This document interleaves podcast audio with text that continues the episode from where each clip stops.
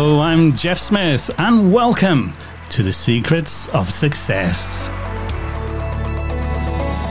Throughout my life, I've been fascinated by one single question, and it's how do successful people become successful?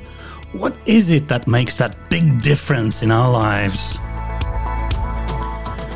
Over the last 40 years, I've interviewed rich people famous people, and many millionaires to find out their secrets of success and to share them here with you. Of course, success is not always measured in money, and in these programs, I'm looking at many different success stories from people in all walks of life. I want to find out what makes them tick, how they overcame adversity to keep on going, and I want to extract those magical nuggets of wisdom so that you too can implement the secrets of success into your own life. In this episode, I'm talking with Zahra Karsan. She's the lady who says, Get Zen. Certified in mindset coaching and neuroscience, Zahra Karsan is an inspirational public speaker as well as a trusted personal success coach to dozens of global executives.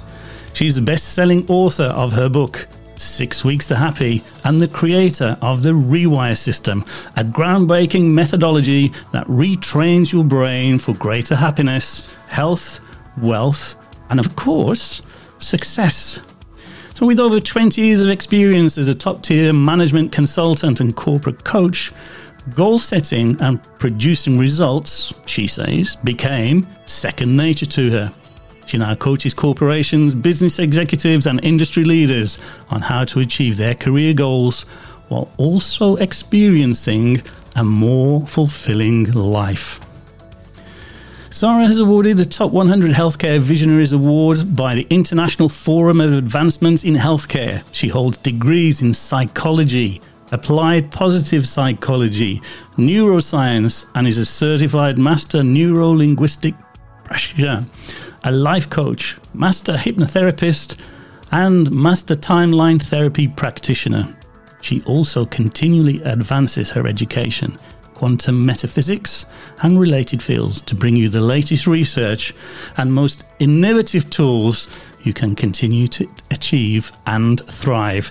Wow, that's a lot. That's a lot to get through. But that's not all. Zahra sits on the board of World of Happiness Foundation, whose mission it is to create a world where we can be free, conscious, and happy. She works on her passion project with the Steve Harvey Foundation to empower young people to move past limiting beliefs so they can live more powerfully. We've got lots to cover today. So let's bring in the amazing lady herself. Welcome to the show, Zahra Karsan. Thank you so much for having me, Jeff. I uh, appreciate it. Oh, it's wonderful to have you here. You look amazing. So, how are you doing today?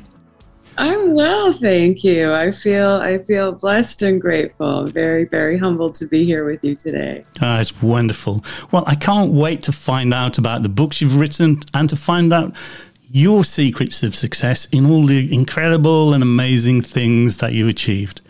But before we do that, I want to find out more about you, Zahra. So, three questions for you. Where were you born? What was life like for you as a child? And what were your dreams and aspirations as you were growing up?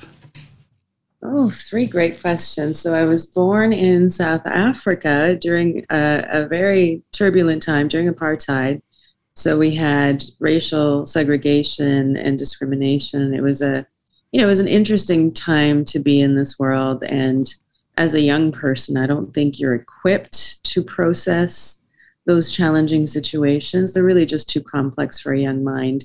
And what I came to discover was when you're little and you come across something that you can't really explain but feels wrong, your little unconscious mind starts to search for a story to add meaning and my little story became the story i'm i guess i'm not enough because of whatever the color of my skin maybe because i'm a girl whatever reason and that became a universal theme, as as I'll talk about later on in the show.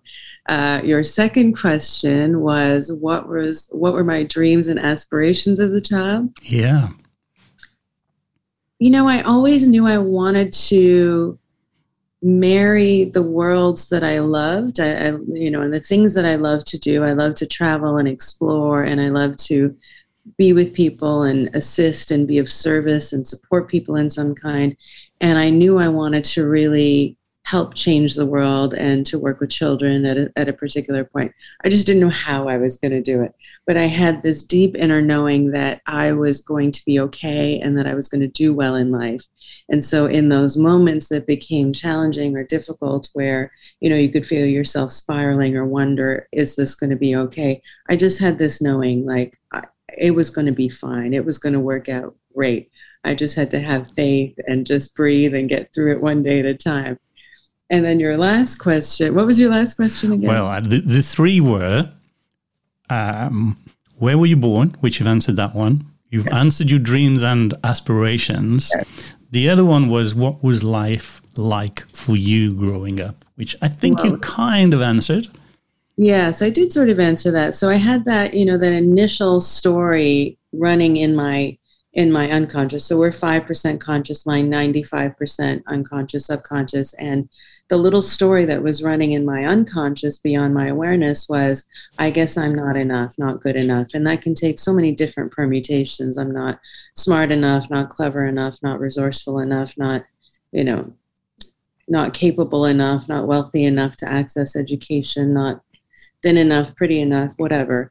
Um, and I think it's a very relatable story because in my research, in my later days having a coaching practice, it became one of the five main themes of limiting beliefs and strategies that people, you know, live by, not consciously, obviously, at an unconscious level, that stop them and interrupt their life. So, you know, later on in life, how that played out was I went about my life. You know, I was a happy kid. I had lots of friends. You know, had a wonderful childhood as much as we could. Then we moved to Canada during a, a political uprising in South Africa that happened in '76, and uh, it was very different. Life was different. You know, again, as a small child, not understanding the concepts of moving from a segregated society to an integrated society I just my little mind didn't understand, you know, the differences of cultures and skin colors, and it didn't care because as human beings we don't really care. That stuff is taught. And so, you know, I was I was making interesting little choices and patterns, not understanding for a few years that there was a difference in how we were living. You know, so that was really interesting. And then later in my teen years, I caught myself thinking it again. Oh, I guess if I was you know, this skin color or looked this way or felt that way, then my choices and my opportunities would be different. And I said, whoa. that. Because well, it had it had just lived in the background for so long, and I thought I was past it. Sure, but of course I wasn't. And so when that came into my awareness, I said, "Oh, I think I was I was close to 19 at the time," and I said, well, this is not aligned with the big life that I see for myself. I want a life that I'm excited by. I want a life that charms me. I want to wake up, you know, feeling like, wow, I can't believe this is my life, like a dream life, if you will. And this little story played no part in that. So I said, I need to figure out how to shift this. And that was the start of my journey. And that's what led me here. Okay. So I just want to rewind a little just to make a point here. And and that is you said I knew what I wanted, but I didn't know how.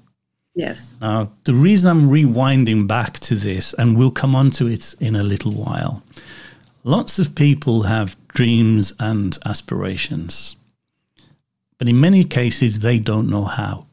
Mm-hmm. And that causes them to give up altogether for all kinds of reasons. And I'm going to come back to you with that later. But I wanted to bring it up now because it's really, really important. So, throughout this program, we're going to be talking about the relationships that exist between happiness and success, which Zahra is one of your specialities. so, so before we move forward, perhaps we should define what those two things mean to you. You're quoted as saying, and I love this I chased happiness until it made me miserable. I love that well, because it's quite profound. So, here are my questions for you What is happiness? How can we recognize it? And what are the steps we need to take to achieving happiness in our lives? You know, it, it seems like an easy question, and yet it's not an easy answer. And I think that's why we are all in search of it, right? That's why yeah. I think we're all exploring what that is. And so, in all of my research, what I've come to understand is number one, it's not a one size fits all answer, it's very personal. And we are all unique in literally every single way what you like to eat, how you like to exercise, how much sleep you need, how much social activity you need, the type of love and affection you need, what are your financial goals, how you define success. And it really is very personal. I think most of us go through this life with a set of milestones. We're just given this basic set of instructions to live life. Do well in school, then maybe choose a college or university, pick a major, then choose a career and start there, then get the house, get the car, get the kids, maybe get a dog. And somehow happiness is just magically going to turn up at some point, you know. But it doesn't work that way. So it sent me down a whole path of exploration for what what is happiness? What is the mind? What is the soul? Where does it live? And how can we access it? And I came to realize that we actually have four bodies. We have a spiritual or energetic body, we have a mental, an emotional, and a physical body. Now, most people think of the physical body in terms of nutrition and exercise and maybe sleep. But your physical body actually acts as a gauge for how you're doing elsewhere in life you know and i think very few people understand unless you have some sort of spiritual practice or unless you're studying the world of science and and quantum physics and the, and the universe and the body of energy and what that means energy flowing in and out if you've studied the secrets of success or the law of attraction then you have some idea of you know what you put out there the energy you put out and how to bring that back. And it can be positive or negative. So how do you stay in a positive mindset? Because happiness isn't really just turning a frown into a smile. It's not about being in a smile all day long. It's really about, it includes an optimal state of physical well being. So you do have to look after your physical body because honestly, if you don't have your health and if you're in pain and you're suffering, it's very difficult to get through the day, let alone feel, feel joy. Secondly, it has to incorporate a sense of being in control, in conscious control of your thoughts, your feelings, and your behaviors in a, in a given day, in a given moment, even. And so, happiness really is a very personal solution where you get to consciously choose how you want to think and feel every day. And most of the world lives on autopilot. We all live in that unconscious mind that, you know, 95% of us that's that's living in, in beyond our awareness. And so we're running on autopilot every day. And when you're running on autopilot, what happens is you wake up and you have this start of, you know, thoughts. Oh, I'm feeling tired. I don't know if I have enough energy to get through the day. Oh my gosh, I have a job. I have a, a spouse. I have children to look after. I have a house to look after. Am I going to have enough energy? Am I going to have enough time? Am I going to have enough money? Then your money worries start you know, oh my gosh, I haven't even started planning for retirement. And 92% of Americans haven't, they don't have a financial plan. So the stress of living from day to day is a lot.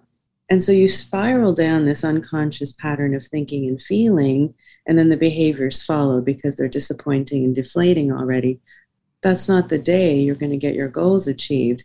If you can instead learn the tools to retrain yourself, retrain your brain, and retrain your your choices really starting your day intentionally choosing to think and feel at a higher level in a positive mindset then everything shifts because now instead of waking up feeling you know deflated and disappointed you're waking up and you're being able to consciously say, you know what, I'm in a state of gratitude. I feel blessed today.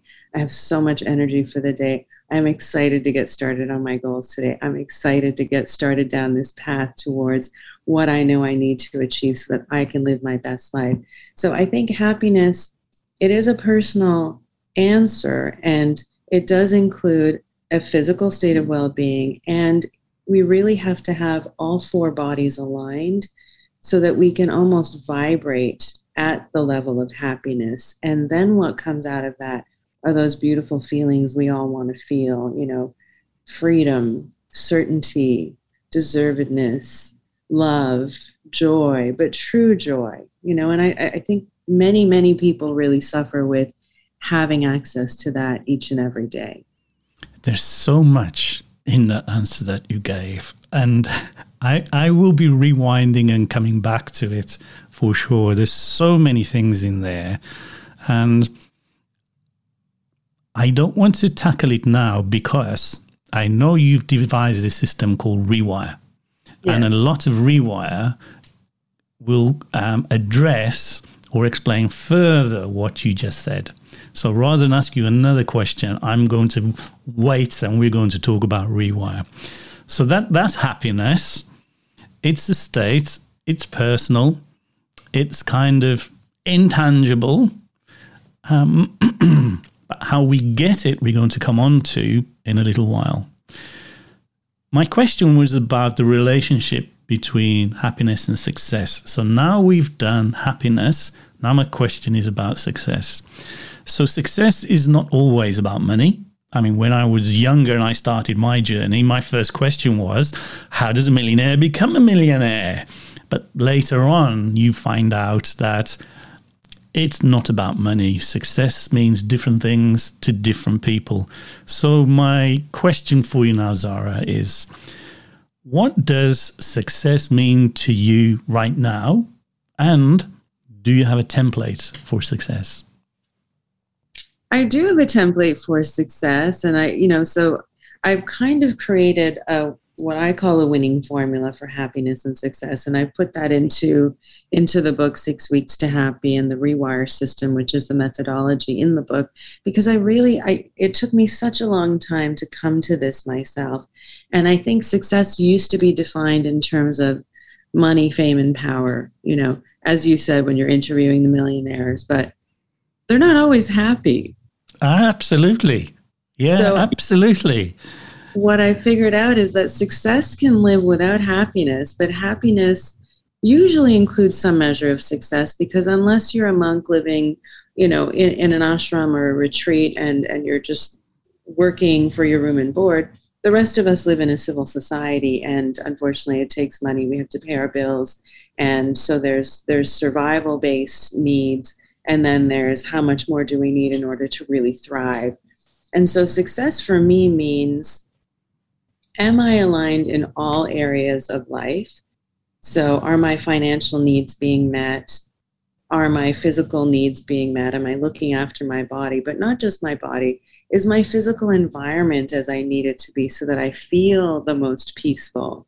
You know, for example, if you are if you were a person that likes things to be minimally styled and, and clean and organized in order for you to think straight, but your house is full of clutter, that's not going to work. So you have to be in control of everything in your physical environment as much as possible. And then mentally, emotionally, am I getting the right intellectual stimulation. I now know the things that make me feel most alive. I'm happiest when I'm productive. Yes, I like to take a holiday and rest and recharge, but there's also a piece of me that misses it. So I'm, I find I'm constantly learning, I'm constantly reading because that's what, what excites my mind. I need that constant stimulation and challenge. And then emotionally, am I having my needs met with my family, with my loved ones? you know, in my social community and learning that fine balance of how to measure my energies. And of course, then having enough to, to really live the sort of quality of life that I want to, which includes not just enjoying the beautiful luxuries that I've worked so hard for, but also um, having the humility and the gratitude for those blessings that have come into my life and being able to give back, being able to help others do that for themselves, being part of the World Happiness Foundation, getting to work with children and really seeing them light up. So, passion and purpose is definitely a part of my formula for success as well because, you know, in all of my studies, what I've discovered is we are all uniquely gifted. We all have particular strengths and talents, and they're usually connected to what your purpose is meant to be in life. And purpose is a word that can scare some people. So, you know, some people think, oh my gosh, I have to donate oodles and oodles of time or money to a particular cause. It's not the only way to give back. It's not the only way to have purpose in your life.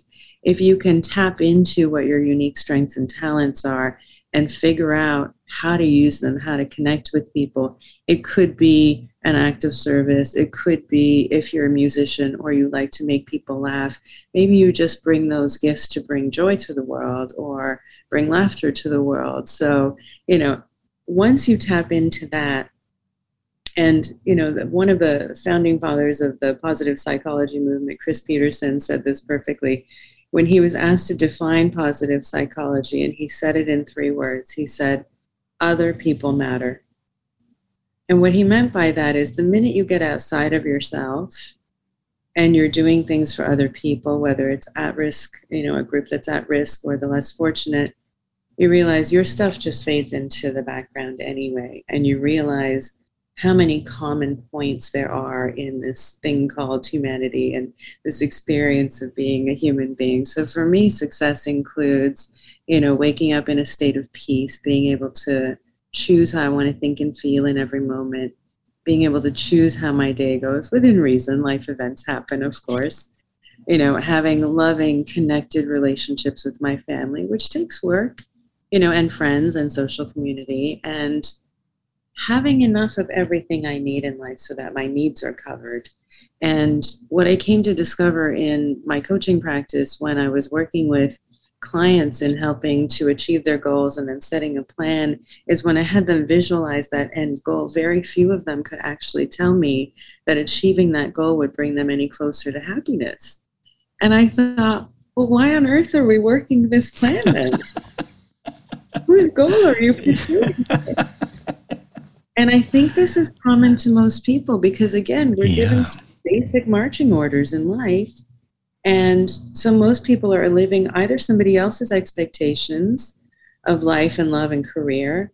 And so what I've done is I've designed a template sort of for how you can figure out what your personalized plan is for happiness. And that's the starting point to figure out what's happiness and success for you because it is very personal. Great. Well, we'll come on to that later.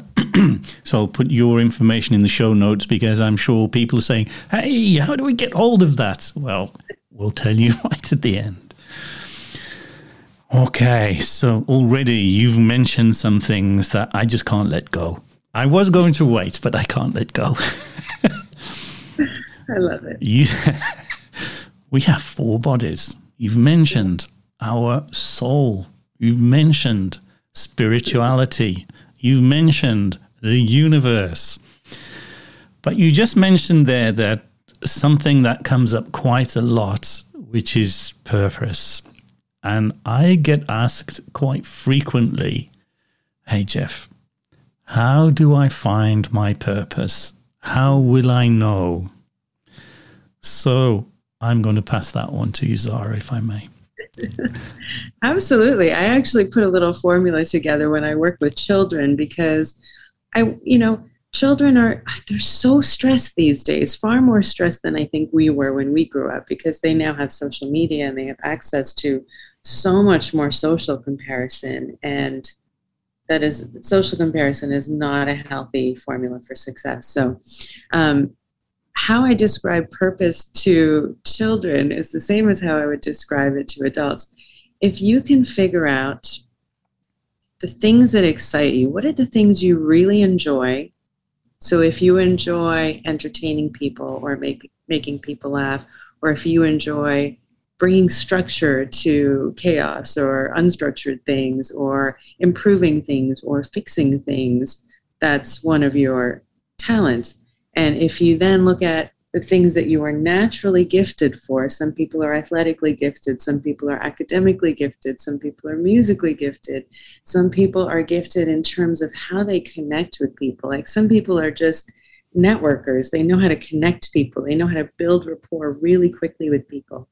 And so if you can figure out two parts what you're uniquely talented and gifted for, and the other part is what you enjoy, and then you marry the two and find some examples of how you can use the things that excite you, the things you enjoy doing and spending your time on with what you're naturally good at. That's usually where your purpose lies, is in that middle ground there. Okay. It takes a little bit of trial and error, a little bit of exploration. Like I always knew from a young age, I loved helping people. My mother thought I would always bring home strays, and I just was always trying to help people in need. So I knew that that was probably one of my natural uh, gifts, but also what I enjoy. And then I love learning, and I love um, what I'm really good at is strategic thinking. I see patterns in things, and so I saw patterns in my coaching clients and I saw patterns in all of the data that I studied. It didn't matter if it was psychology or neuroscience or positive psychology or process engineering. I would see how to pull things together in a really simple way. And I thought, oh, I love helping people and I can pull together complex concepts and I'm great at teaching and training and coaching. So maybe that's my purpose. And here I am years later doing that for a living and, and dedicating my life to helping others. So that's kind of how you would go about it. And it takes a little trial and error, but if you can manage to pull those two things together, not only are you helping with your with your gifts, but you're also enjoying it as you do it. And you get paid too. There's the third there's the third part of it. So if you can match all three, fantastic. Now here's an interesting one. I've struggled with this one myself over the years. I think I have the answer for me, but with your psychology background, I want to pass this one to you. Imagine you found your purpose. You deliver your purpose. It's done. Then what? I don't think it's ever done. I'm not sure I agree with that. Okay, let me give you let me give you an example. I believe my purpose was to write one of the books that I've written. Yes. When when I'd finished writing it, when I had done the deed, here's how I felt. I believed that was my purpose, and now my purpose is fulfilled. Now mm. I now I have nothing. And I was deeply disturbed deeply. Now, I don't want you to psychoanalyze me. No. we, we can do that. We can do that after the show. But I, I found my answer to that one. Yes. I'm, I'm just wondering, there'll be someone else listening now go, oh, yeah, that's me. I found it, delivered, and now I feel, wow, whatever it is that the feeling is. It's that, well, so that's a great question, and thank you for asking it. And, and I've had a similar journey because you know when i first discovered all of these amazing tools and i you know I, how my story started was really i was eh, as a management consultant i was working really large projects. I mean up to 45 million dollar projects with team sizes of 200 that's an incredible amount of stress to manage and it was wonderful. I did an amazing job. I did really great. I had so much fun sitting at the executive table with the big boys and you know, I, I did it at a very high level and a, a great level of mastery, but I, I neared burnout at that point, And I thought there has to be more. And so I took a little time off and I started, I had been studying self development, self analysis, positive psychology, the study of happiness for, you know, 20, 30 years at that point. And I said, and my, my marriage was breaking down at that time. And I just, I was, I was tapped out. I was completely depleted of energy and I said, something needs to change. This can't be right. I have chased what I thought success would be. And everyone from the outside would say, oh, she's very well put together. She's done amazing in her career. She's financially more than fine. She has a great life. She can mm-hmm. vacation. She can, she doesn't have to worry about things. That, that should be a measure of success. And I thought that it was.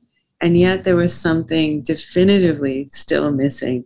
And so when I started down this path of trying to discover how to find my own peace again, it was so fast. It was within a few weeks. And I said, Oh, this is amazing. I want to help people do this. And so the first thing I thought is, I'm going to build an app. I'm going to build an app and I'm going to layer all of these tools in the in the app. And there is an app called GetZen, which I released in 2016 now. And it's going to have all the greatest tools. And then I put it out in the world and it did really well. And like you, I said, okay, now what? Well, the next part was okay, now you have to sell and you have to market the app because, like a book or any other business, you can't just throw it out there. Yeah, nothing happens. right. So now you have to learn to sell it. So, okay, I have to acquire sales skills. No, the marketing team said, we want you to write a book because it's going to add credibility to the app. And I said, well, okay, well, a book has been on my list for a while. I wasn't sure what I wanted to write about. I, I loved creative writing when I when I was younger, and I took many many classes, so I, I knew I was good at it. What's the content? What am I going to write about? What's the message that's going to connect with people? So I wrote just a marketing book to add credibility for the app. Nope, that wasn't done. So what I've come to discover in my course of searching for my purpose is it's sort of we are always a work in progress right we are always evolving as human beings we're always learning and growing and expanding our conscious awareness so what i've come to realize is you're going to deliver your purpose according to where you are in your learning and then as you evolve it's going to shift and change course it's going to shift and change course just like you do so the app came out. I had to learn how to sell it. Okay, so now I'm learning sales skills. Now I'm writing a book.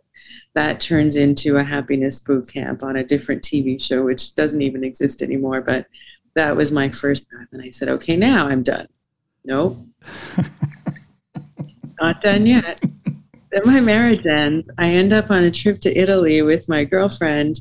And I just, I wanted to go somewhere and, and light up again. When you've gone through something so traumatic as the end of a, a, relationship and a marriage. You know, it's one of five significant life events for an adult. And most people don't actually know this. I'm just going to cover them briefly because I think it's genius. The five significant events that an adult goes through are loss or change of job, planning a wedding, getting married or divorced, grief, so losing someone, and then moving house or building a home.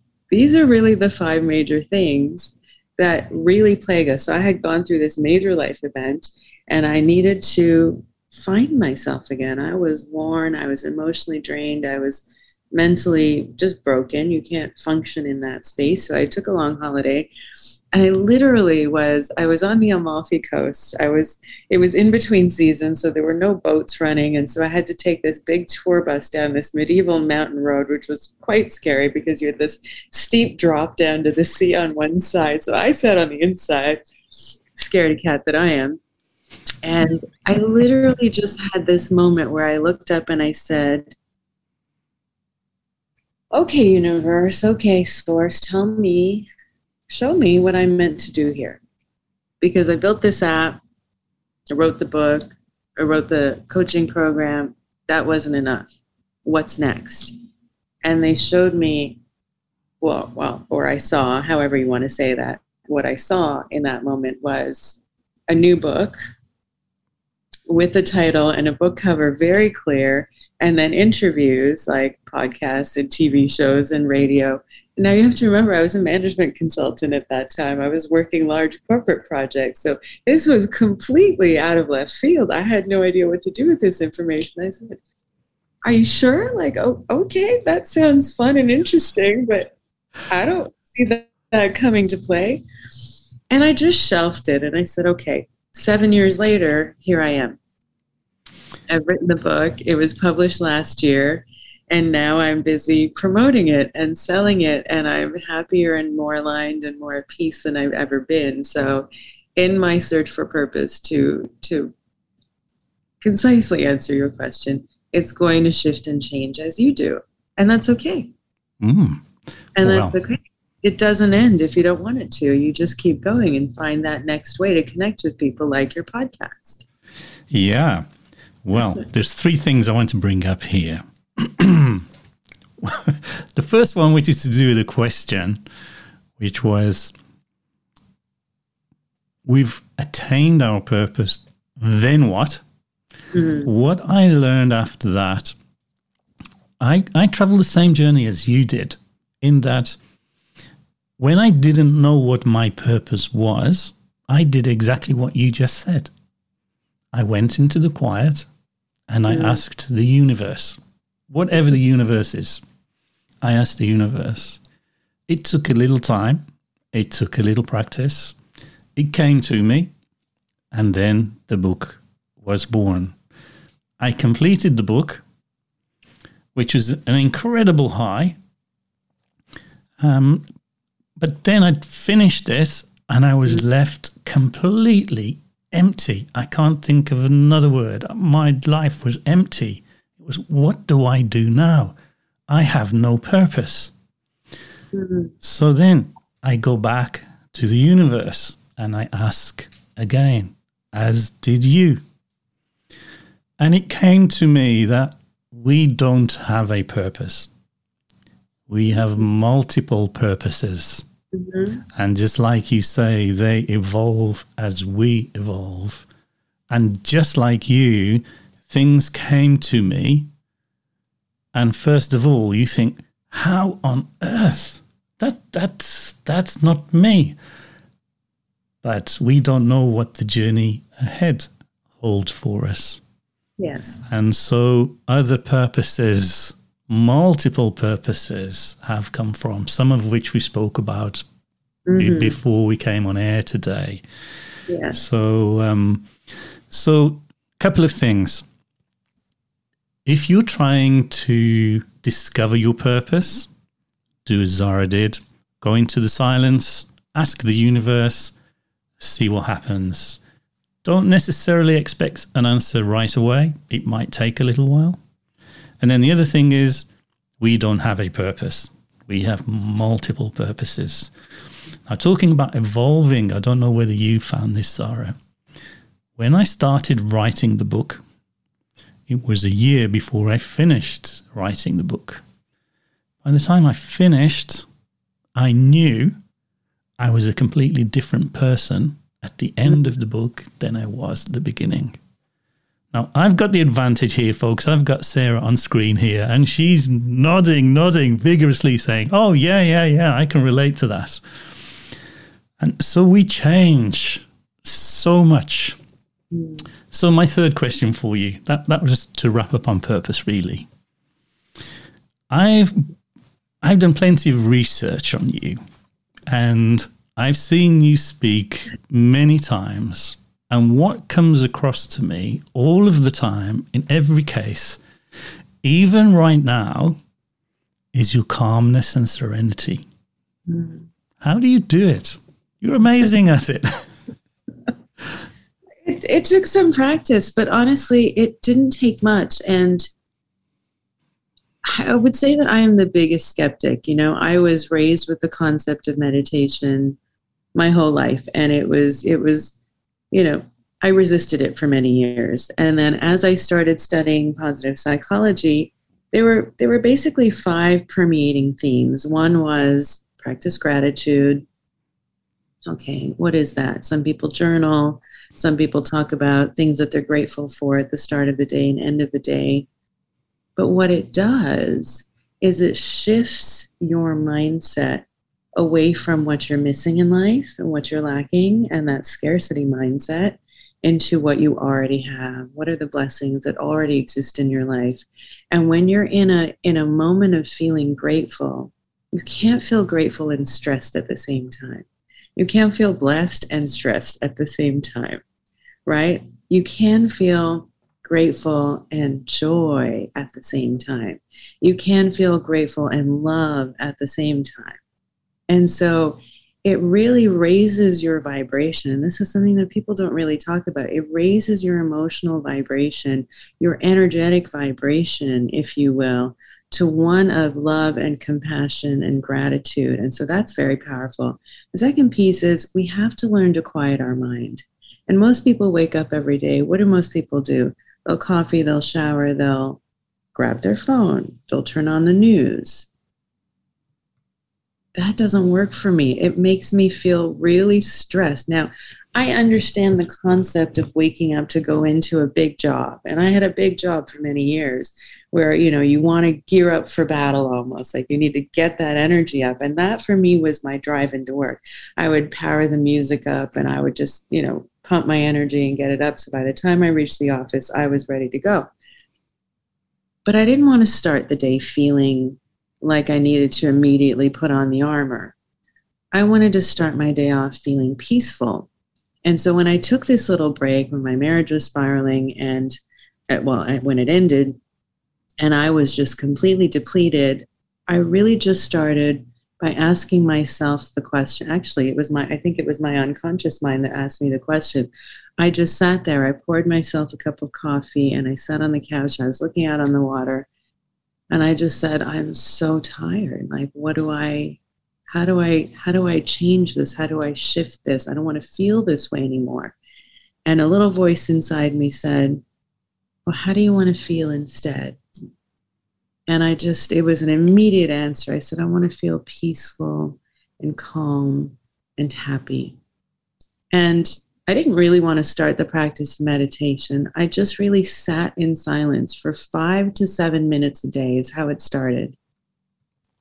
And I just focused on feeling utterly peaceful I just quieted my thoughts and I let that feeling wash over me. And so now, understanding neuroscience and understanding how the brain and the central nervous system work, when you are not just focused on the word peaceful, but really embodying what that feels like, whether it's going back to regenerate a memory of when you were your most at peace or a string of moments when you felt most peaceful. Maybe it was playing with your kids. Maybe it was having some puppy time with your dogs. Maybe it was on a vacation. You know, that first moment when you put your feet in the sand and you feel the ocean wash over you, or maybe your happy place is the mountains. Whatever that moment is for you, visualize it and just let it flood your neurology, flood every cell in your body with that vibration. Then I went into feeling happy what are the moments in my life that make me feel the most joy? Or what are the moments I want to imagine in my future self, my future life, that will bring that happiness to me? And then a feeling of utter calm. And I swear within three weeks, everything started to shift. And so now that's how I wake up every morning. I wake up and I intentionally start my day by saying, I want to feel peaceful, calm, and happy. And then I go into a visualization meditation of how I want my day to go, how I want my next few months to go, how I want my life to be. And the most incredible thing is you can learn, you know, the secret laws of attraction and how to manifest. But the minute your your internal energy is calm and you've quieted your mind, amazing things start to happen amazing things start to happen. I will think, "Oh, I need to I need a new contract." And literally within the same day it will show up. Or I need to meet a client that can do this or I need to find a business partner that can do this. And the doors just start opening because I have now figured out a way to harmonize my energy with what the universe is flowing back to me. And if you can stay positive and light in those positive states of mind, then you're in a state of flow. In, in athletics, they call it being in the zone.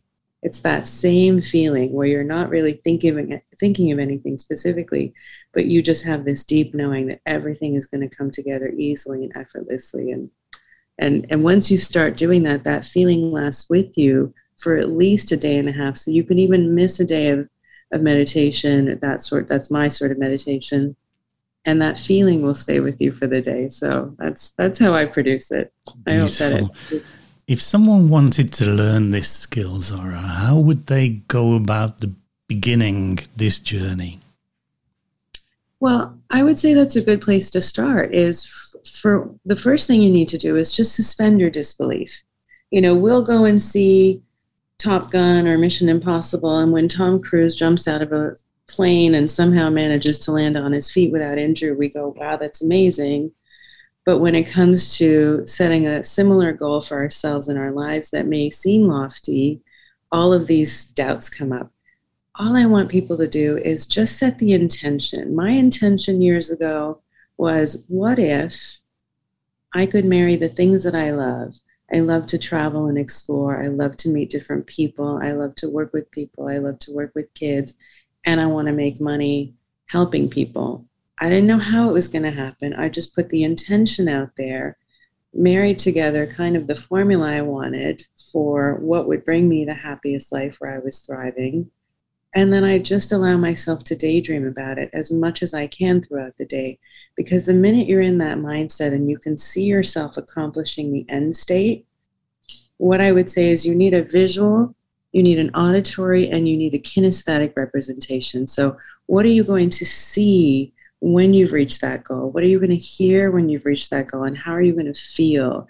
And if you can really get into that moment and suspend all the doubts, suspend all your disbelief, and really allow yourself to visualize the end state, it starts to gradually shift your mindset and rewire your brain, rewire your neurology, and retrain the brain from instead of being an autopilot to say, instead of not not today it's going to say oh my gosh yes i can. Today's the day i'm going to get started. Today's the day i'm going to start towards my goal. So so that's number one. And then the other tools i have of course in the rewire system a whole six week program where you get to learn the science of happiness and you get to learn three tools per week and put them into practice where you get to align the four body system and bring yourself back to happiness. And with that, you learn about what your inner dialogue is. You learn about the unconscious beliefs that you're holding that are stopping you from having the joy, the wealth, the health, the success you want in your life, the happiness you want,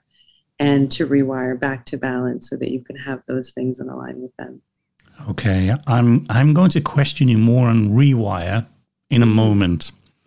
But before we do that, you're a mindset coach. You've yeah. written two books, and you, like me, are fascinated in what makes people successful.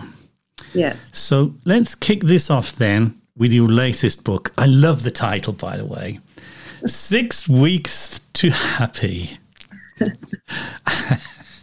so here are my questions. Why did you decide to write this book? What hmm. is it about and who is it for? Oh, great question. Well, very much like you, we have we have quite a similar journey. I've also became fascinated with two groups of people. One is, you know, who are the groups of people that manage to have success and also extreme success because there's some people that have you know a small vision for their life i think i'm going to get a job and as long as i have a, a house and can pay my bills and look after my family i'm happy but then there are those who want the plane who want the you know extreme success the millionaires the billionaires and what is it that separated them that gave them this massive vision for themselves and why do you know why do the rest of us not even allow ourselves to have that kind of access or have that vision for ourselves and then i also became really fascinated with another group of people who were you know, they have that little sparkle in their eye. When you meet them, you just know they know something the rest of us don't. Like they have a little, they know the secrets to life and happiness. I want to, I want to interview them as well. And so those two groups of people became my fascination, and I became fascinated with the gap. What is it that separates most of us that were getting stopped in life? And I was one of them in the past, although I had a vision for something different you know what is it that separates most of us from wanting bigger and better and being able to achieve those things and that group that can be happy and successful and achieve extreme extreme scenarios of of success and that dream life scenario and in my own course of study, I really was starting out trying to discover it for myself because I just wanted to create it for myself. Now I had a very successful career. I made more than enough money. I had a really nice quality of life. I wanted for nothing, but I was stressed and I went down this path of finding that peace. And so I said, okay, I'm going to build the app. The app shifted to a book. The book became another book. I started a coaching practice and I loved working one on one with people it was so rewarding to see people really transform in front of me because you know when you train as a coach you learn to read people's physiology so you know when someone comes to you and and and it's a friend and they say and you say how are you and they say oh i'm good but you can see the stress on their face. You can see that there's something unhappy in their life mm. and they won't discuss it. Totally incongruous you, answer. Yes, you can see it in the neurology. Meanwhile, someone falling in love, oh my gosh, they have a glow about them. They have a different energy about them, right? And and when you're falling Absolutely, in love, yeah. So many more people because you're radiating that energy, you're radiating that hope and that light and that excitement.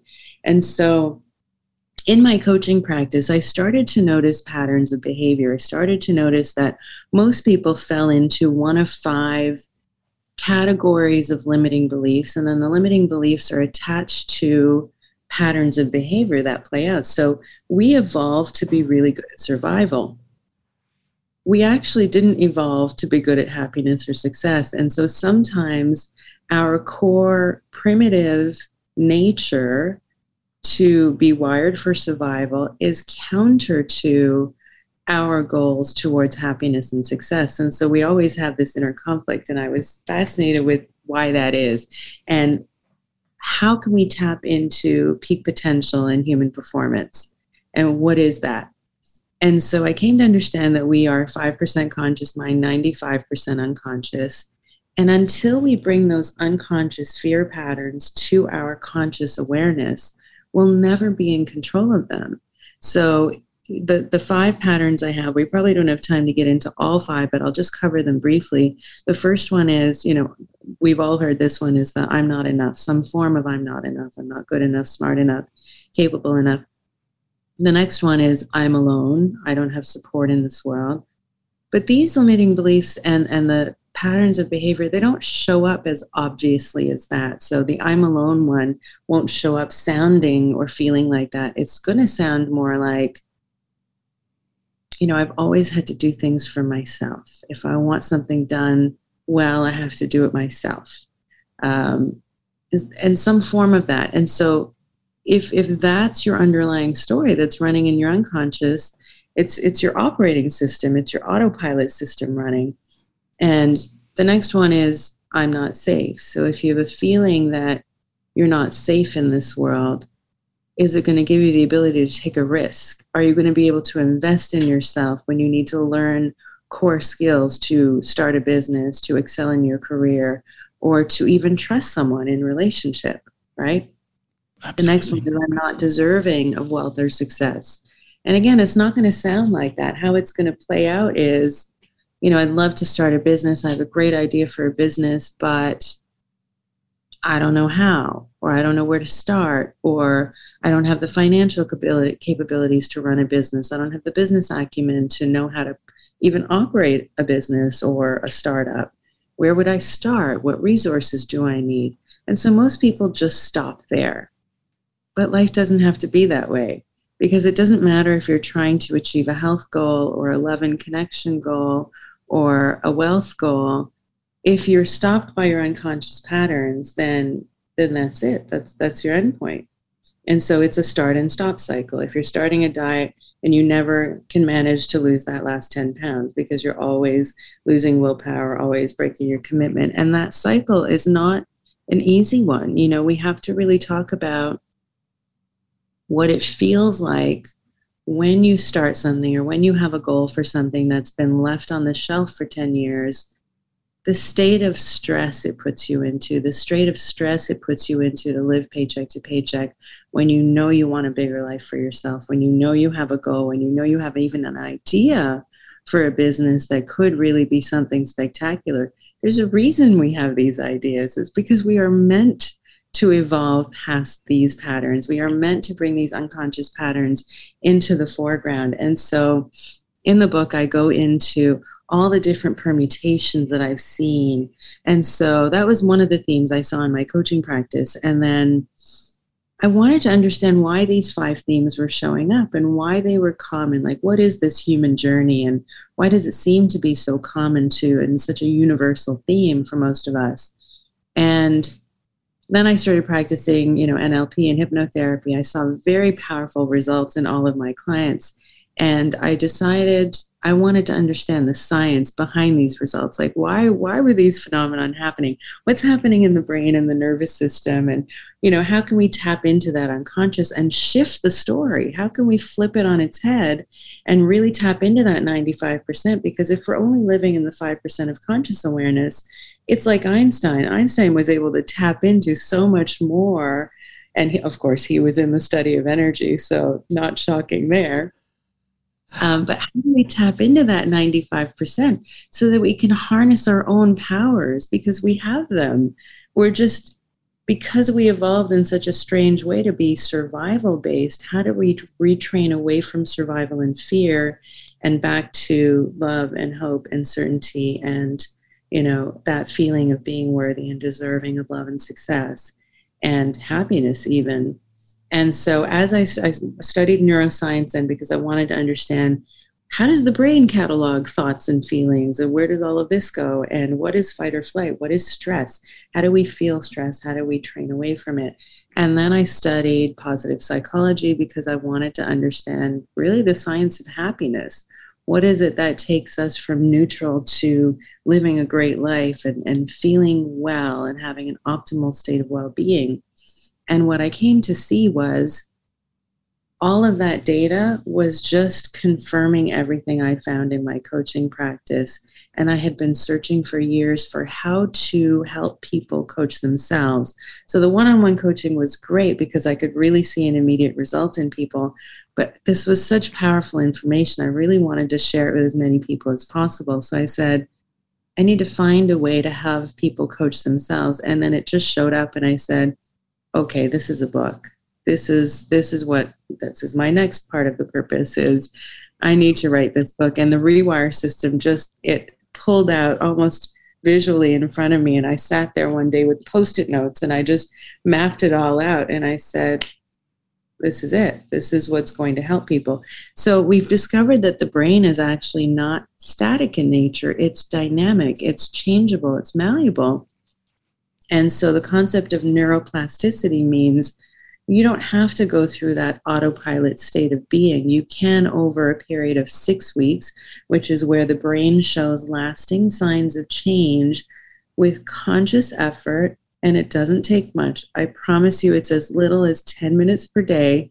If you can just focus your thoughts at the start of each day and then a little bit throughout the day, you start to shift that autopilot way of being to an intentional way of being where you can think, feel, and behave in new ways that are calmer, more peaceful, and yet more focused, more productive, more creative, more strategic, and much more empowering.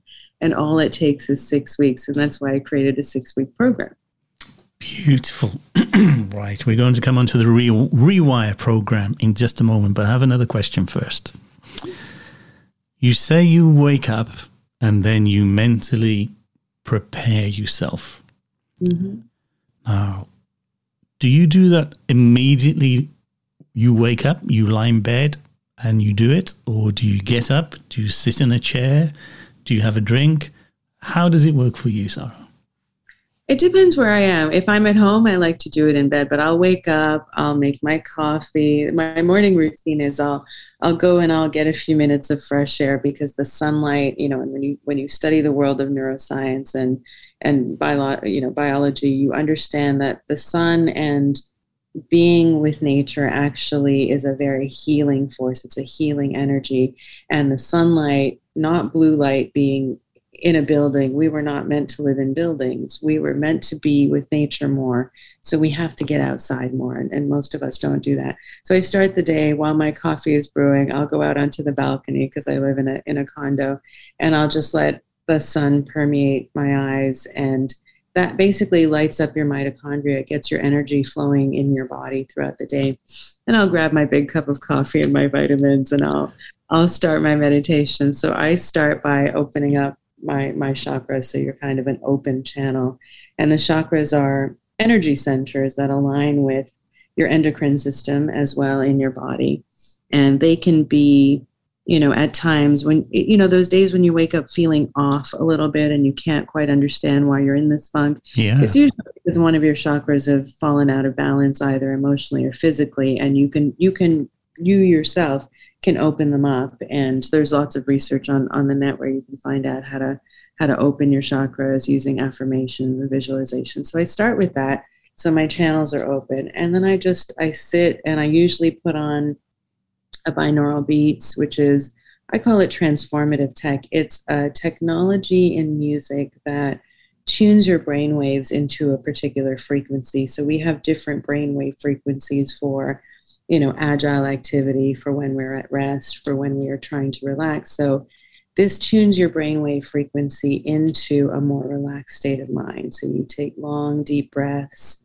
It triggers your parasympathetic nervous system, so it immediately calms you, slows down your heart rate and then I just start by focusing on the feelings peaceful, happy, calm. And then I focus first on my health in a visualization meditation. And I say, you know, how do I want to look and feel? And I picture myself feeling strong and agile and active and moving. And then I picture my relationship and what I want that to feel like. Then I go to my larger circle, my family and friends, and I imagine joyous moments of us celebrating together.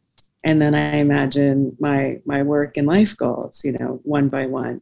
What do I want it to look and feel like? And I visualize the end state. And I mean, when you visualize, it's important to really think of things coming together easily and effortlessly. You know, ultimately learning how to surrender and fully trust yourself that even if you don't have all of the resources, just by having the intention, the resources will come to you, whether that's a skill you need to learn or a person you need to partner with that has that skill. But it will show up as long as you're you're in that state of mind where it's all just gonna come together and flow easily. And that's how I meditate. And then I go off and I start my day. Beautiful. Okay. Rewire. Mm. Now the rewire system, it's it's an acronym. R E W I R E. Rewire. And I'll I'll quickly say what it is and then we'll go through each of the letters then. Okay. So R is relax in the quiet, E is eliminate the noise, W what do you need? I imagine and visualization. R, repeat and rewire, create. E, elevate and expand, go bigger. So that's the big picture. So let me come back to the first R. The first R in rewire is relax and quiet. So back to you. Thank you. Uh, well, so week one is about learning how to relax and quiet the mind because the brain and the central nervous system, you know, we have a very strong stress response called the fight or flight response. And because we evolved for survival and because we live in this really busy society, even when you pick up your phone, I mean, how many how many things do you have access to? Every time your phone pings, it triggers a stress response because anything that requires your time and energy is going to create that. So First, learning to quiet the mind is the first step because, as we all know, when you're stressed, you're at your least productive. If you can then just learn to quiet the mind, so we have some techniques. We start to develop some self awareness using mindfulness techniques, and then you learn some meditation. But also in week one, I don't wait until week four to give you the, the fear pattern. We, we go into it right in week one. Why? Because in my work in the corporate world, you know when you're managing big projects you also have to know you also have to define what are your barriers to success? What are your risks? You have to sit there and define them. You have to write them out. What is the likelihood of this risk coming up and stopping me from being successful? And so what are the things stopping us from being successful and happy in this life? Well it's all of those unconscious patterns.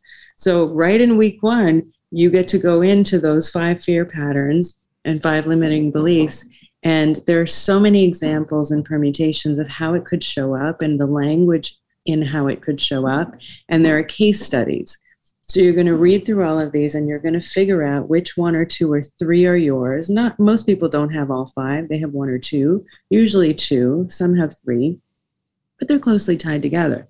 So you get to map out exactly what your barriers to success are because like any goal you've got you've got a goal you're going down a highway you've got your goal at the end state and all of a sudden you come up through this big barrier and most people don't know how to work around it so they just go okay i guess i'll just stop then today's another day to stop well what this gives you is the key to unlock that door. So you can either move through it or you can just pick it up and move it aside.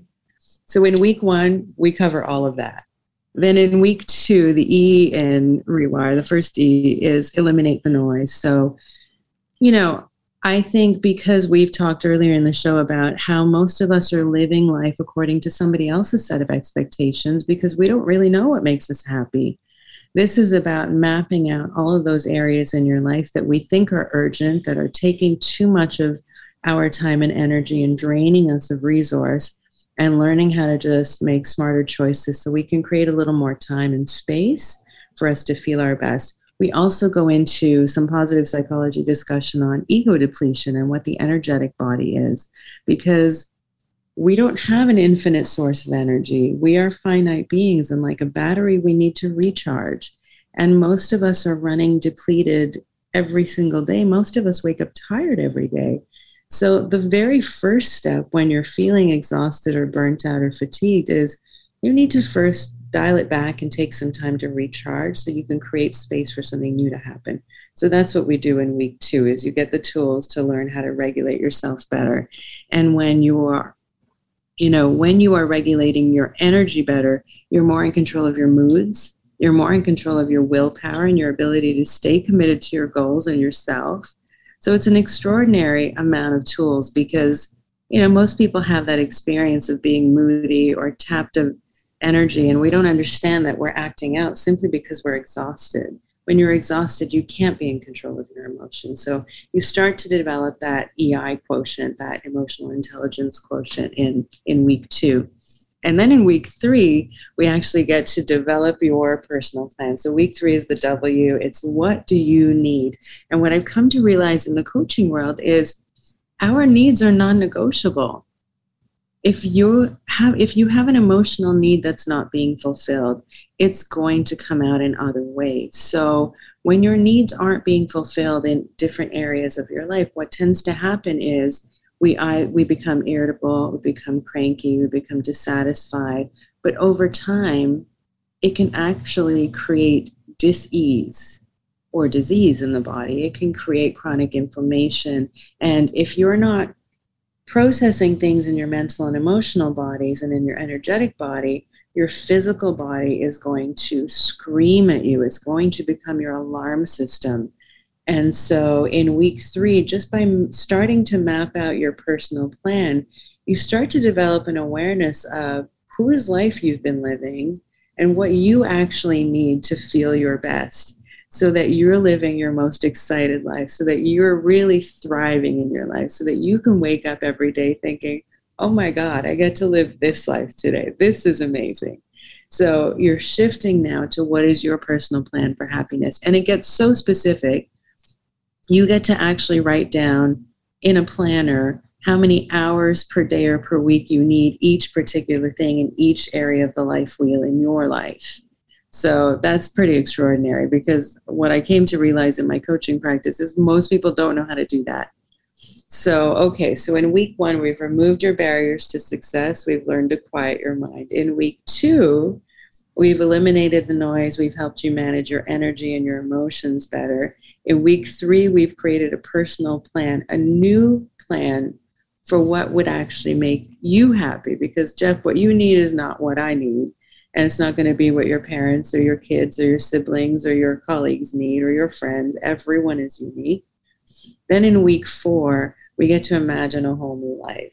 So you learn the secret sauce of manifestation. You learn how energy works and how to keep your vibration at a particular level so that you're attracting into your life what you need and being able to use your brain in a whole new way. So you're lighting up your visual, your auditory, your kinesthetic centers, and you're creating a new pathway, new neurology for what you want to produce in your life. So no longer being on autopilot down here.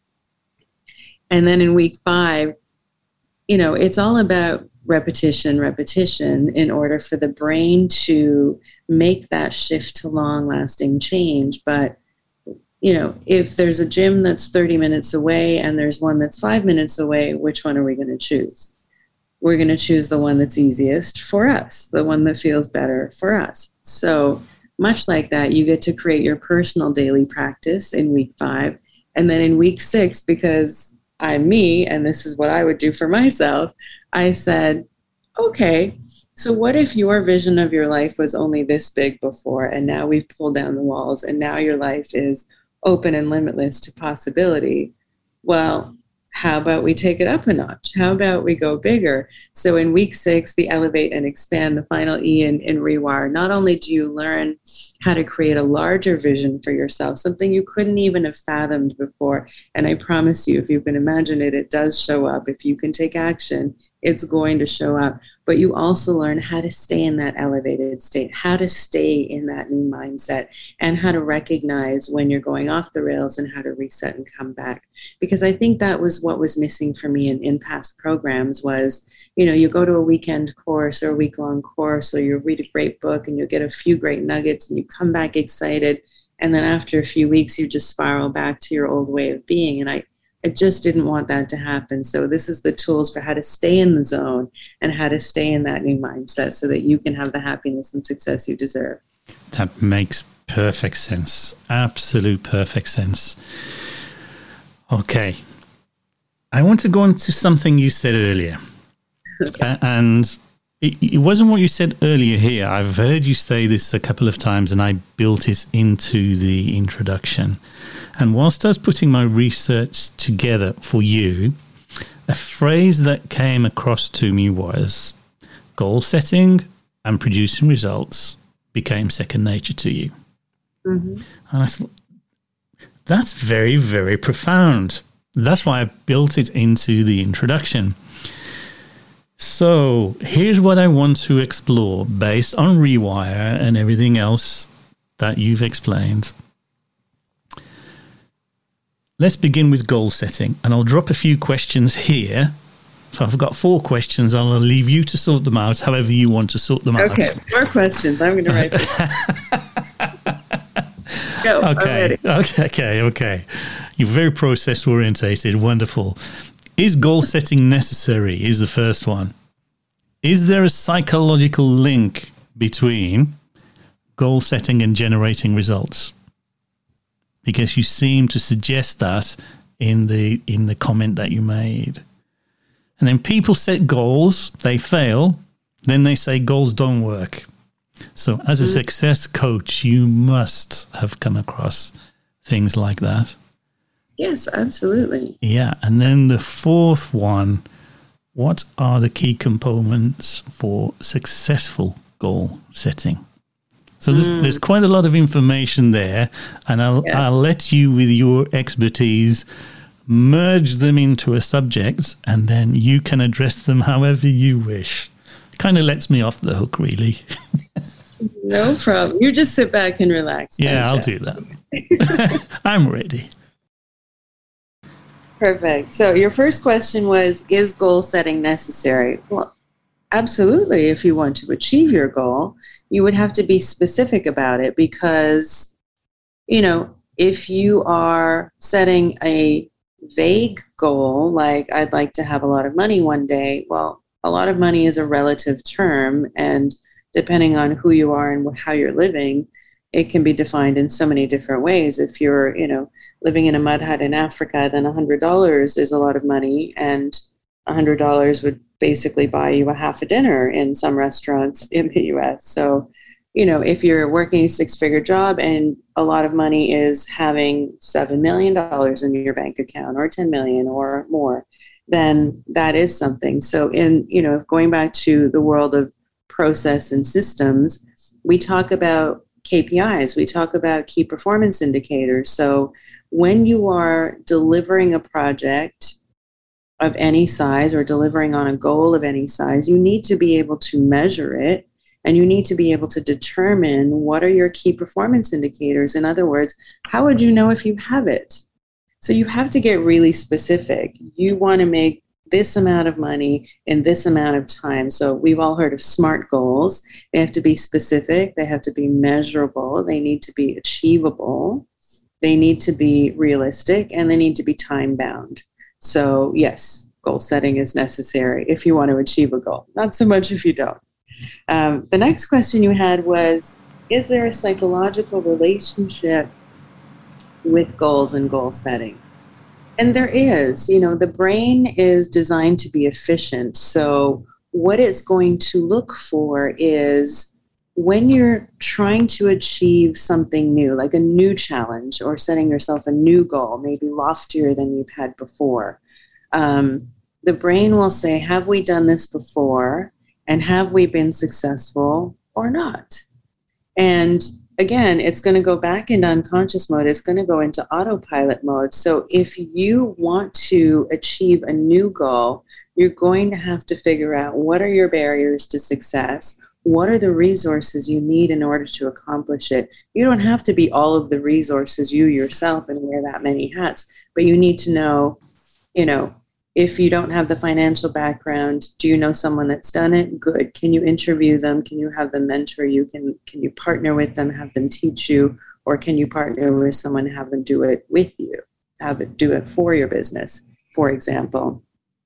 And removing the barriers of success well that really answers the next question is you know we have to get in touch with those unconscious patterns and bring them to our conscious awareness because this affects everything you do. So when I think of goal setting and goal getting, I think your conscious mind, that 5% of you, is the one that sets the goals. That's where you do your critical thinking and your problem solving and your decision making. But it's your unconscious that's your goal getter.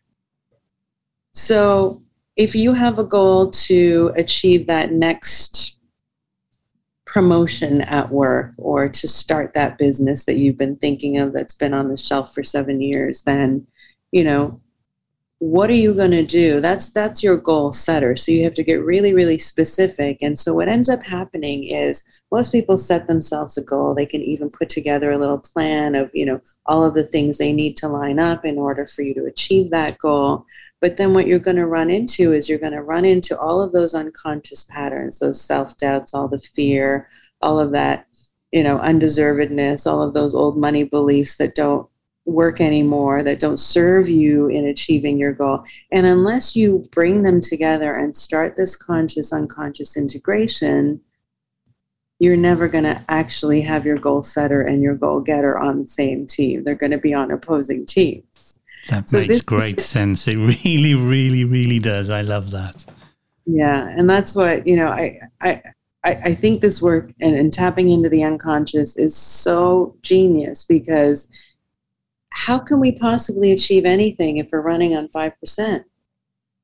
If you could really tap into that unknown, that 95%, and start to bring it into your conscious awareness, now you can harness, harness almost 100% of your power that's a game changer. That's a complete gear shift. And then, what is my successful formula for achieving goals? Was the last oh, one. Oh, what, what are the key components for successful goal setting? For successful goal setting, okay. There's a difference between goal setting and successful goal setting, right? Because what we've spoken about so far is that we have the 5% conscious, the 95% subconscious. We have to get them together. And then we say people set goals and they fail. And we've mm-hmm. explained why. So bring this question kind of brings the whole thing together and says, yeah. when we're setting goals, what are the key components for successful goal setting? Well, I would say you need to have First of all, you know, in order to accomplish anything, you need to have a vision for it and you need to be able to conceive of it. You need to be able to believe that you can. So that's where the unconscious patterns come in because if unconsciously you don't believe you can, that's not going to work. And then you need to take action. You need a plan of action and then you need to take action in order to achieve it. And I would say, you know, we talked about it earlier. You also need to incorporate knowing what your obstacles might be and knowing how to remove those obstacles. And part of that is tapping into that unconscious stuff and getting into those fear patterns and, and starting to, to work with those to bring them into conscious. And then finally, what is your evidence procedure? So when you have a final vision for your goal, you need to know very clearly what it's going to bring to your life. when you're going to have it come to bear, and then how will you know when you have it? Because so many people say, for example, I want to make this amount of money. And then 20 years later, they are there, they're living that life, and they're no happier. So remind yourself what is your evidence procedure? Because when you get there and you've achieved it, you can actually feel a huge sense of accomplishment. Your brain can catalog the victory and success and say, now that I've done this, I know I can do anything else. That's you know that's really important. I was asked a question a couple of weeks ago.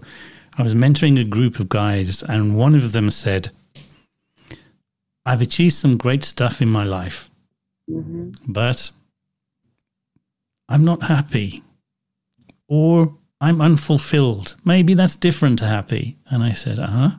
He said, "Is this it? Is this life? We just keep going?" And I said, Here's what I suggest. You set a goal a while ago. Mm-hmm. Yeah, yeah, yeah. And I said, You've now fulfilled that goal. He went, Yeah.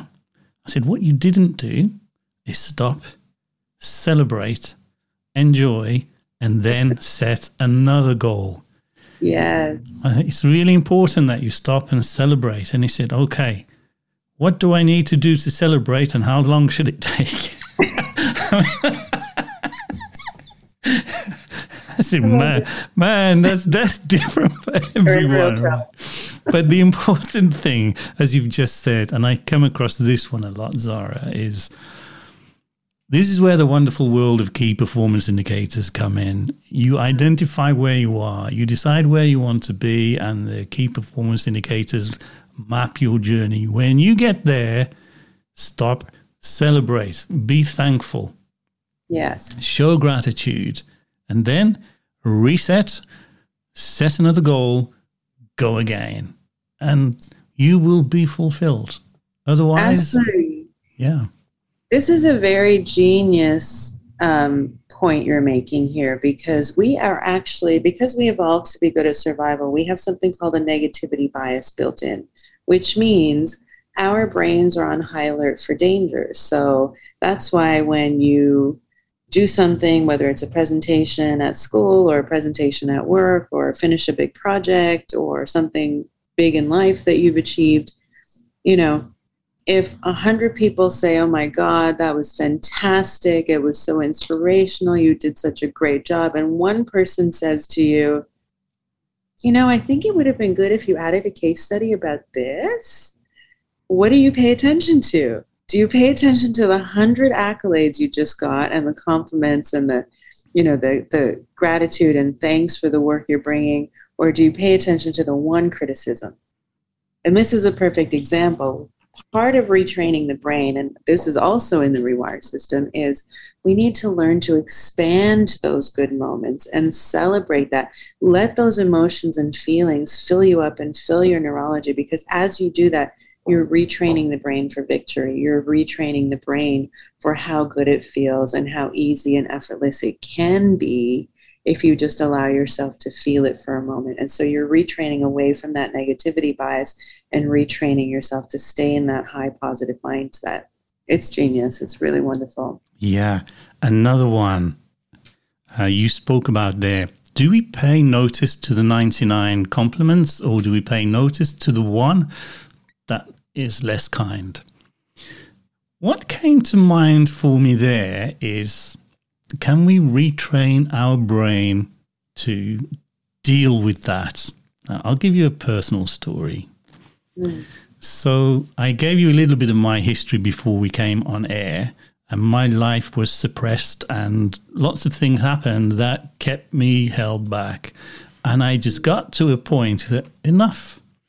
I'm I'm just not going to do this anymore. And the way it manifested itself I was uh, working as a management consultant and I had the idea for this book, the KPI book, all about key performance indicators. And I took the I took the idea, great name for a book, huh? I took the idea to the managing director of the company and he said, No, that book will never sell. Nobody would be interested in buying such a book. And in any event, you're not the person to write that book. Mm. You know, and I said, okay. I walked out of the room and I reframed what he said because you could easily, very easily, um, be defeated by people like that and comments like that. So what I did, I said, you know, he's giving me his limitations, not mine. Mm. And we've spoken about purpose and having goals and what we can see and what the universe is passing to you. And I felt I had to do this book. He was not privy to those dreams. He was not privy to all the experiences that I had. So the only answer he could give was what he gave, which is okay. I can understand that. So I thought I'll go ask some other people. Other people all said the same thing. No, that's a really bad idea. No, buy that book. No one's interested. And you're not the person to write it. So they're telling me I'm not worthy. And I'm like, mm hmm. I've had enough of this in my life. So I yes. wrote the book anyway. Good for you. and look, the interesting thing, um, it's now on record as the most successful book in history on the subject of key performance indicators and business management. Now, here's the fascinating bit. All of those people go, Well, yeah, I could have written that book. and it's like, Yeah, but you didn't. Mm. You didn't. And so, in all of all of that, there's I'll, I'll leave the person listening to pull all of that together because I didn't say it to impress you. I said it to impress upon you what you've been saying, Zahra. And, and that is we're wired for defense. We're not wired for victory. And it's so easy to get slammed by other people and even your own thoughts. So it is about retraining your brain and reframing it so it suits your purpose. Yes, absolutely. I could even take it a step further, honestly, Jeff, and say that sometimes, you know, if if the world we constructed is all our projection, then when we set a goal for ourselves, sometimes we're projecting that all of those unconscious beliefs until they're conscious. We're projecting all of those unconscious beliefs, and so they will show up in the people we know and the people we love, and they will say these things to us because it's actually our own unconscious saying, Are you the right person to write this book? Are you the right person to do it now? Is this work, book worth reading? And good on you that you managed to recognize it and work through it because in the coaching world, we work with that construct a lot. So, you know, and and I had the same thing when I was writing this book. Who am I to write this book? Will it connect with people? And I'm getting amazing feedback because I just pushed through it because I knew again because we are wired for survival. It is our own survival mechanism that is trying to keep us safe. We don't want to feel bad. We don't want to fail at anything. So let's not try. And that's how that mechanism works. And so that fear pattern shows up, and the strategy that shows up is okay, maybe we just don't do that because we won't be successful at it. Because it feels much better to be successful at it, right? Sure, so absolutely. That's how, it, that's how it shows up and plays out. And all you have to do, if if you can, like like you did, Jeff, and reframe it, is just bring that unconscious stuff to the foreground and say, I recognize that this is what it is. I'm going to do it anyway and then it just shifts and it has less and less power over you the more practice you have with it. Amazing. Okay, well, thank you for that. So, I've given you one of my stories. So, here's my question for you now What's been one of the toughest challenges that you have faced in your life, and how did you overcome it? Oh, which one do I choose? Well, you know, I would say that that limiting belief um, that I wasn't good enough because it permeated literally every area of my life. And you know, you can retrain the brain, but it doesn't completely disappear. You just have more power over it because your ability to be wired for survival still exists as long as you're alive. So, learning how to live with it and make peace with it and say, Thank you, I appreciate you're trying to protect me.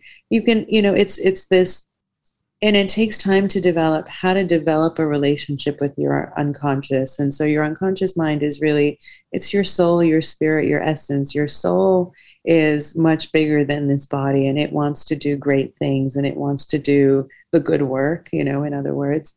Um, but your physical body and this construct that we're in in this neurological self which is wired for survival is constantly going to be saying but do you really think it's going to be fine? You know and it doesn't matter. And and soon enough over time that voice just gets lower and lower and smaller and smaller and smaller until you have almost complete power over it but then it'll show up in other ways. It'll it'll pop up here and there you know you'll have a friend say but oh you know I'll, I'll ask this other person because they have these skills and i thought I, I have all of those same exact skills that you just listed off, but it's fine. it's fine. Yeah. You just learn to say, Thank you, little voice. You can go away now. I'm going to do it anyway. You should know me. Be afraid. The minute I'm up, I'm getting to it and it's going to happen. So quiet down now. And it's just learning to master that relationship. I think that's wonderful. You know what I love about that is mm. that when you hear that let's call it our survival voice that's coming yeah. there to protect you. Mm-hmm. You talk to it and say, "Thanks very much. Now go away." That's I love that. I do the same, and I, I, I go, "Aha! I've caught you." So it becomes quite fun as well to say, "Thank you for the warning. I'll assess the warning, and then I'm going to decide what to do." But thank you, and then and then go and and having re- that relationship with yourself mm. it probably sounds insane to some people listening now you, and I, I, I, said to a friend a few weeks ago i said you know when you get that voice in your head he said yeah yeah i said whose voice is it is it mm. your voice and that was the beginning of a very deep conversation, which we're not going to go into right now, Zahra. I think I'll get you back on another show for that one and plenty more. But I, I have a question now that I ask every guest that comes onto the show. What is the most important thing you've ever learned? The most important thing that I've ever learned. I would say, you know, we come into this world feeling pretty uncertain. And what I've come to understand is that we all are meant to be here with a powerful connection to this earth and to each other. And the minute we learn to love ourselves, but really truly unconditionally love and accept ourselves and step into our power and who we are meant to be in this world, everything shifts. Our relationship with other people is, you know, it's a connection on a different level because if you can love yourself, then you're ready to love another. If you can love yourself, then you have all of the faith and the trust that you can achieve whatever it is you set your mind to. If you can love and accept yourself, then you want to be here in service of others and help people do the same. And and so in learning that, I've realized that so much of our suffering is unnecessary if we just had the tools to expand our consciousness and move beyond. And i think i think for me that was the most important lesson that okay. i am powerfully meant to be here and so are you. Okay. I want to pull something out of that. So i know. It's it's a habit of mine. So what you said was at some points, and I'm paraphrasing here, at some point, you changed who you were and mm. you learned to love yourself. Mm. Here's my question because I've gone through this journey too. Did you find that when you did that, the people in your life changed? Or did you meet different kind of people? Great question. I think it gave me a deeper level of intuition in terms of what felt wrong or right for me, what was good or bad for me. So my my intuition was sharpened to a point where I could immediately say yes or no. And the minute I was able to clear a space with what didn't work, I then knew how to ask for and attract what I wanted. So, yes, the people in my life that I loved, I don't think they changed, but our relationship shifted without even trying just because I was showing up differently.